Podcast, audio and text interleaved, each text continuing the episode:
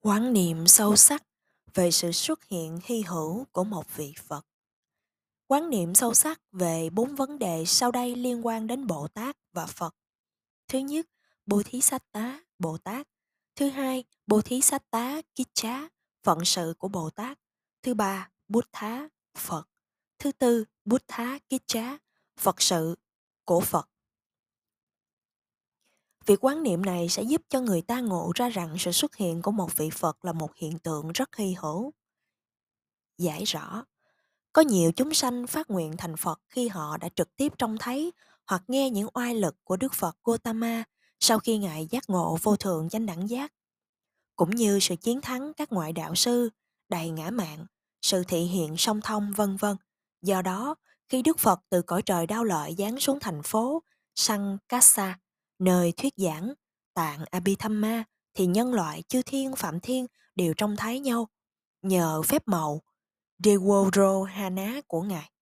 Phép màu Deworohana làm cho thông suốt toàn thể vũ trụ bao la, phía trên thấu đến hữu đỉnh thiên, Phawatga, phía dưới thấu đến A tỳ địa ngục, A quy chí, và thông suốt tám hướng của cõi vũ trụ vô biên.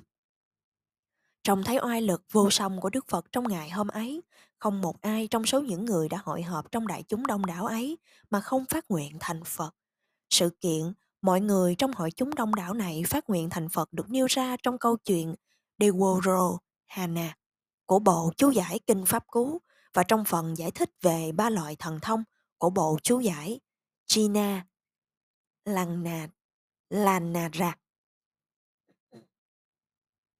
Dù rất đông đảo người phát nguyện đắc thành quả vị Phật, khi trông thấy và nghe về oai lực của Đức Phật, nhưng điều chắc chắn là những người ít có niềm tin trí tuệ và ý chí và sức tinh tấn sẽ giảm lại nếu họ biết tánh chất đa dạng và phi thường trong việc thực hành các pháp ba la mật như sự hành trì ba la mật trên bệnh viện to lớn.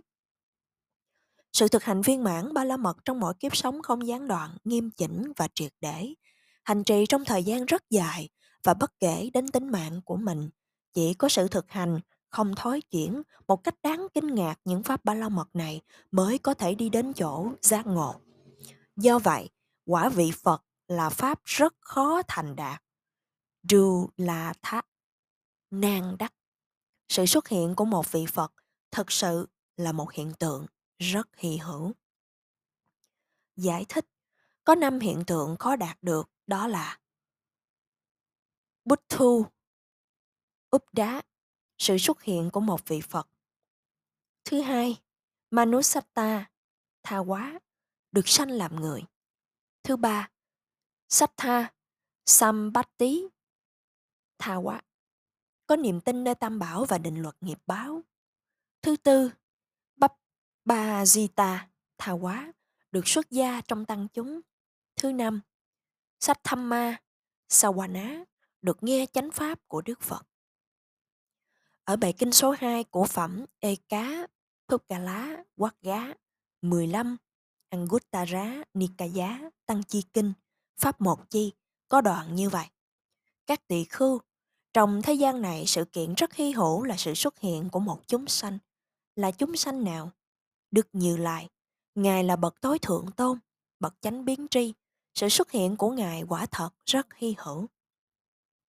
Chú giải của bài kinh ấy đã giải thích tại sao sự xuất hiện của một vị Phật lại rất là hy hữu.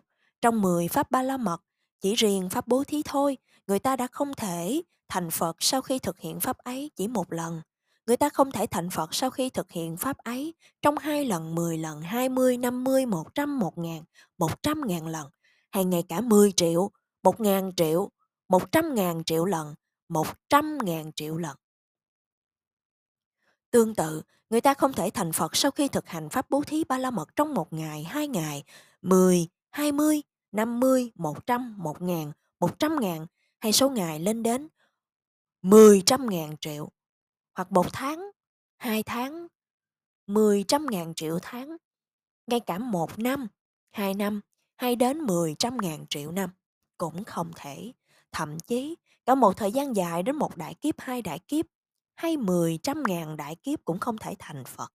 Chỉ đến một A Tăng kỳ kiếp, hai A Tăng kỳ kiếp, ba A Tăng kỳ kiếp cũng không thể thành Phật, Cũng tương tự đối với các pháp ba la mật khác như giới, xuất ly, trí tuệ, tinh tấn, nhẫn nại, chân thật, chí nguyện, bác ái và xả. Thực ra, thời gian ngắn nhất để thực hành viên mãn các pháp ba la mật là 4 A Tăng Kỳ và 100.000 đại kiếp. Chỉ sau khi thực hành viên mãn các pháp ba la mật trong thời gian dài như vậy mà không có sự gián đoạn, có sự tôn kính hết mức, nhiệt tâm, thái độ nghiêm chỉnh, cẩn trọng, một người mới có thể giác ngộ thành Phật được. Tất cả những lý do kể trên cho thấy sự xuất hiện hy hữu của một vị Phật chanh đẳng giác. Phụ chú giải của bài kinh đã nhấn mạnh rằng chỉ khi nào một người đã thực hành viên mãn các pháp ba la mật trong thời gian tối thiểu là 4 A Tăng Kỳ và 100.000 đại kiếp mới có thể thành Phật, không còn cách nào khác. Đó là lý do tại sao sự xuất hiện của một vị Phật là hiện tượng hy hữu độc nhất. Không gì sánh với các bà la mật. Những kiếp sống của một vị đương lai Phật suốt bốn ma tăng kỳ và 100.000 đại kiếp, từ kiếp làm đạo sĩ Sumetha đến kiếp ở của Quetzaltara nhiều hơn những giọt nước trong đại dương.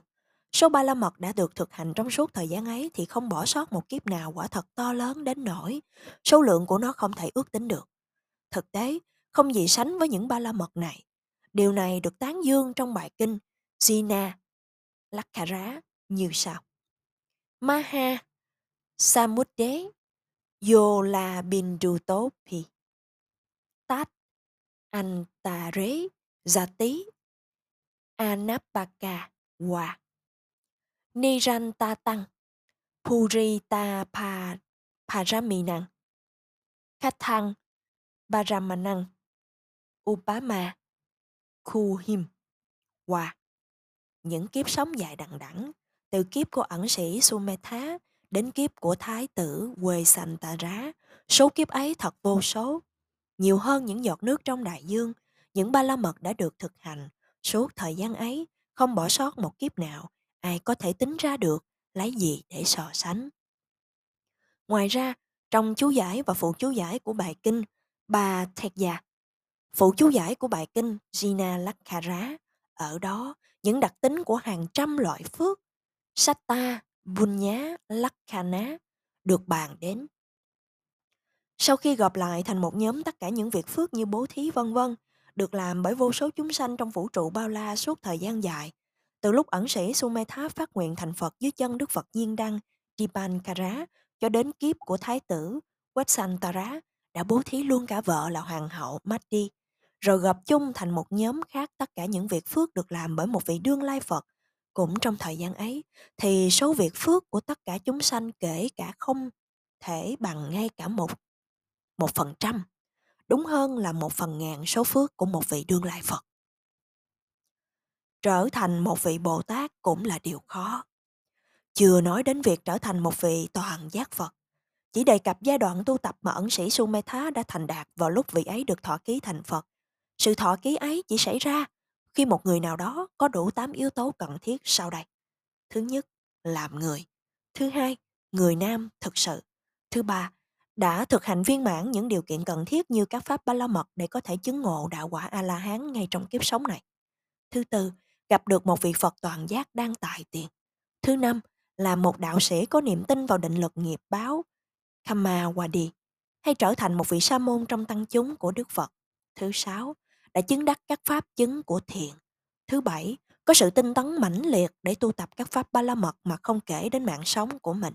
Thứ tám, có ước nguyện, thiện, đủ mạnh để phát nguyện thành Phật. Chỉ những người có tám yếu tố này mới có thể mang chiếc vương miệng thọ ký. Do đó, chưa nói đến việc thành Phật, chỉ đạt đến giai đoạn tu tập như ẩn sĩ Sumetha cũng rất khó khi đủ tư cách để được thọ ký thành Phật. Làm một vị Bồ Tát để được thọ ký thành Phật đã là một điều rất khó. Đắc được Phật quả còn khó hơn rất nhiều. Và sau khi được thọ ký, vị Bồ Tát phải thực hành các pháp ba la mật theo bốn cách tu tập trong thời gian tối thiểu bốn ma tăng kỳ và một trăm ngàn đại kiếp. Thành Phật quả thật rất khó. Vì Phật quả khó thành đạt như thế, nên thời kỳ xuất hiện của một vị Phật cũng rất khó gặp. Về mặt này, bộ Cá, Nipata của Kinh Tăng Chi kể ra tám thời kỳ hay tám kiếp trong luân hồi mà được xem là tám thời kỳ hay tám kiếp bất hạnh. Nói cách khác, Thời kỳ xuất hiện của một vị Phật được xem là thời kỳ may mắn hay kiếp may mắn. Tám kiếp sống bất hạnh là Thứ nhất, kiếp sanh vào cõi, bị khổ liên tục, ni ra giá, địa ngục. Kiếp bất hạnh, chúng sanh ở cõi này không thể làm được việc phước nào cả vì họ luôn luôn lãnh chịu mọi cực hình đau đớn. Thứ hai, kiếp sanh vào cõi súc sạch. Kiếp bất hạnh, vì chúng sanh ở cõi này luôn luôn sống trong sợ hãi, không thể làm việc phước nào, không thể nhận biết điều gì là thiện, điều gì là ác. Thứ ba, kiếp sanh vào cõi ngạ quỷ, kiếp bất hạnh. Vì chúng sanh ở cõi này không thể nào làm được việc phước nào cả, luôn luôn cảm thọ sự nóng cháy, khô hạn, chịu đói khát dữ dội. Thứ tư, kiếp sanh vào cõi phạm thiên vô tưởng, kiếp bất hạnh. Chúng sanh ở cõi này không thể nào làm việc phước, cũng không thể nghe pháp, vì họ không có nhĩ căn. Kiếp sanh vào nơi biên địa, kiếp bất hạnh. Bởi vì ở nơi này không thể tiếp cận với các vị tỳ khưu, tỳ khưu ni hoặc thiện nam tín nữ của Đức Phật, là chỗ ở của những người lạc hậu. Những người sống ở đây không thể nào biết được bất cứ việc phước nào vì họ không có cơ hội nghe Pháp dù họ có nhĩ căn. Thứ sáu, kiếp làm người cố chấp tà kiến, kiếp bất hạnh. Vì những người cố chấp theo tà kiến không thể nghe thực hành chánh Pháp dù họ đang sống ở xứ Trung Ấn, nơi Đức Phật xuất hiện, giáo Pháp của Ngài được truyền bá khắp nơi. Thứ bảy, kiếp làm người có ngũ căn không toàn vẹn. Kiếp bất hạnh, do kết quả của ác nghiệp trong những kiếp quá khứ, thực tái sanh của người đó không có ba thiện căn là vô tham, vô sân và vô si. Do đó, người ấy bị khuyết tật ở các căn như nhãn căn, nhĩ căn vân vân và không thể nhìn thấy các bậc thánh, nghe pháp của các ngài, thực hành pháp ấy cho dù người ấy đang sống ở xứ Trung Ấn và không có cố chấp tà kiến. Thứ 8. Kiếp sanh vào thời kỳ không có Đức Phật xuất hiện. Kiếp bất hạnh. Vì vào thời kỳ này người ta không thể trao dồi và thực hành ba pháp giới định tuệ, dù họ đang sống ở xứ Trung Ấn, có ngũ căn toàn vẹn, có niềm tin vào lý nhân quả. Không như tám kiếp bất hạnh, hãy nhớ rằng có một kiếp may mắn thứ 9 gọi là kiếp Phật xuất thế, vì đó là kiếp mà Đức Phật xuất hiện, được sanh vào thời kỳ với đầy đủ các căn, có chánh kiến, người ta có thể trao dồi sự thực hành Pháp do Đức Phật thuyết giảng. Kiếp thứ 9 này là kiếp bao gồm từ lúc Đức Phật thuyết Pháp đến hết thời kỳ tồn tại của giáo Pháp. May mắn thay, kiếp Phật xuất thế. Phật tử ngày nay được làm người, có đầy đủ các căn, đang ở trong thời kỳ mà giáo Pháp của Đức Phật đang hưng thịnh. Họ có được cơ hội hiếm hoi là gặp được thời kỳ Phật xuất thế, gặp cơ hội hoàng kim như thế nếu họ không thực hành các pháp tu tập về giới, định, tuệ, thì quả thật họ đã đánh mất cơ hội vàng son. Cơ hội tái sanh nhằm tám kiếp không may mắn thì rất nhiều và thường xuyên, nhưng cơ hội tái sanh nhằm vào thời kỳ giáo pháp của Đức Phật thì rất xa vời và hạn hữu. Chỉ một lần, trong thời gian dài vô số đại kiếp mới có thể có một vị Phật xuất hiện và có được kiếp sống nhằm thời kỳ Phật xuất hiện quả thật vô cùng khó. Hàng Phật tử, trong thời kỳ này, được hai điều hạnh phúc. Một là được sanh vào thời kỳ giáo pháp của Đức Phật đang hưng thịnh trong thế gian. Hai, được sanh làm người có chánh kiến. Được ở trong thời kỳ tốt đẹp như thế, người Phật tử cần phải suy xét nghiêm chỉnh và đúng đắn như vậy. Bằng cách nào để chúng ta biết được giáo pháp của Đức Phật? Chúng ta không nên đánh mất thời kỳ vàng son, thời kỳ có Phật xuất hiện. Nếu chúng ta bỏ qua, thời chúng ta sẽ chịu khổ đau lâu dài trong bốn đọa sức. Được làm người may mắn, được gặp cơ hội hiếm hoi là thời kỳ có Phật xuất hiện. Buddha, Upada, Nawa, Makana. Hãy ghi nhớ điều xét trên. Chúc quý vị thực hành ba chánh pháp giới, sila, định, samadhi, tuệ, bành nhá cho đến khi chứng đắc đạo quả à la hán kết thúc chương 2 sự xuất hiện hy hữu của một vị phật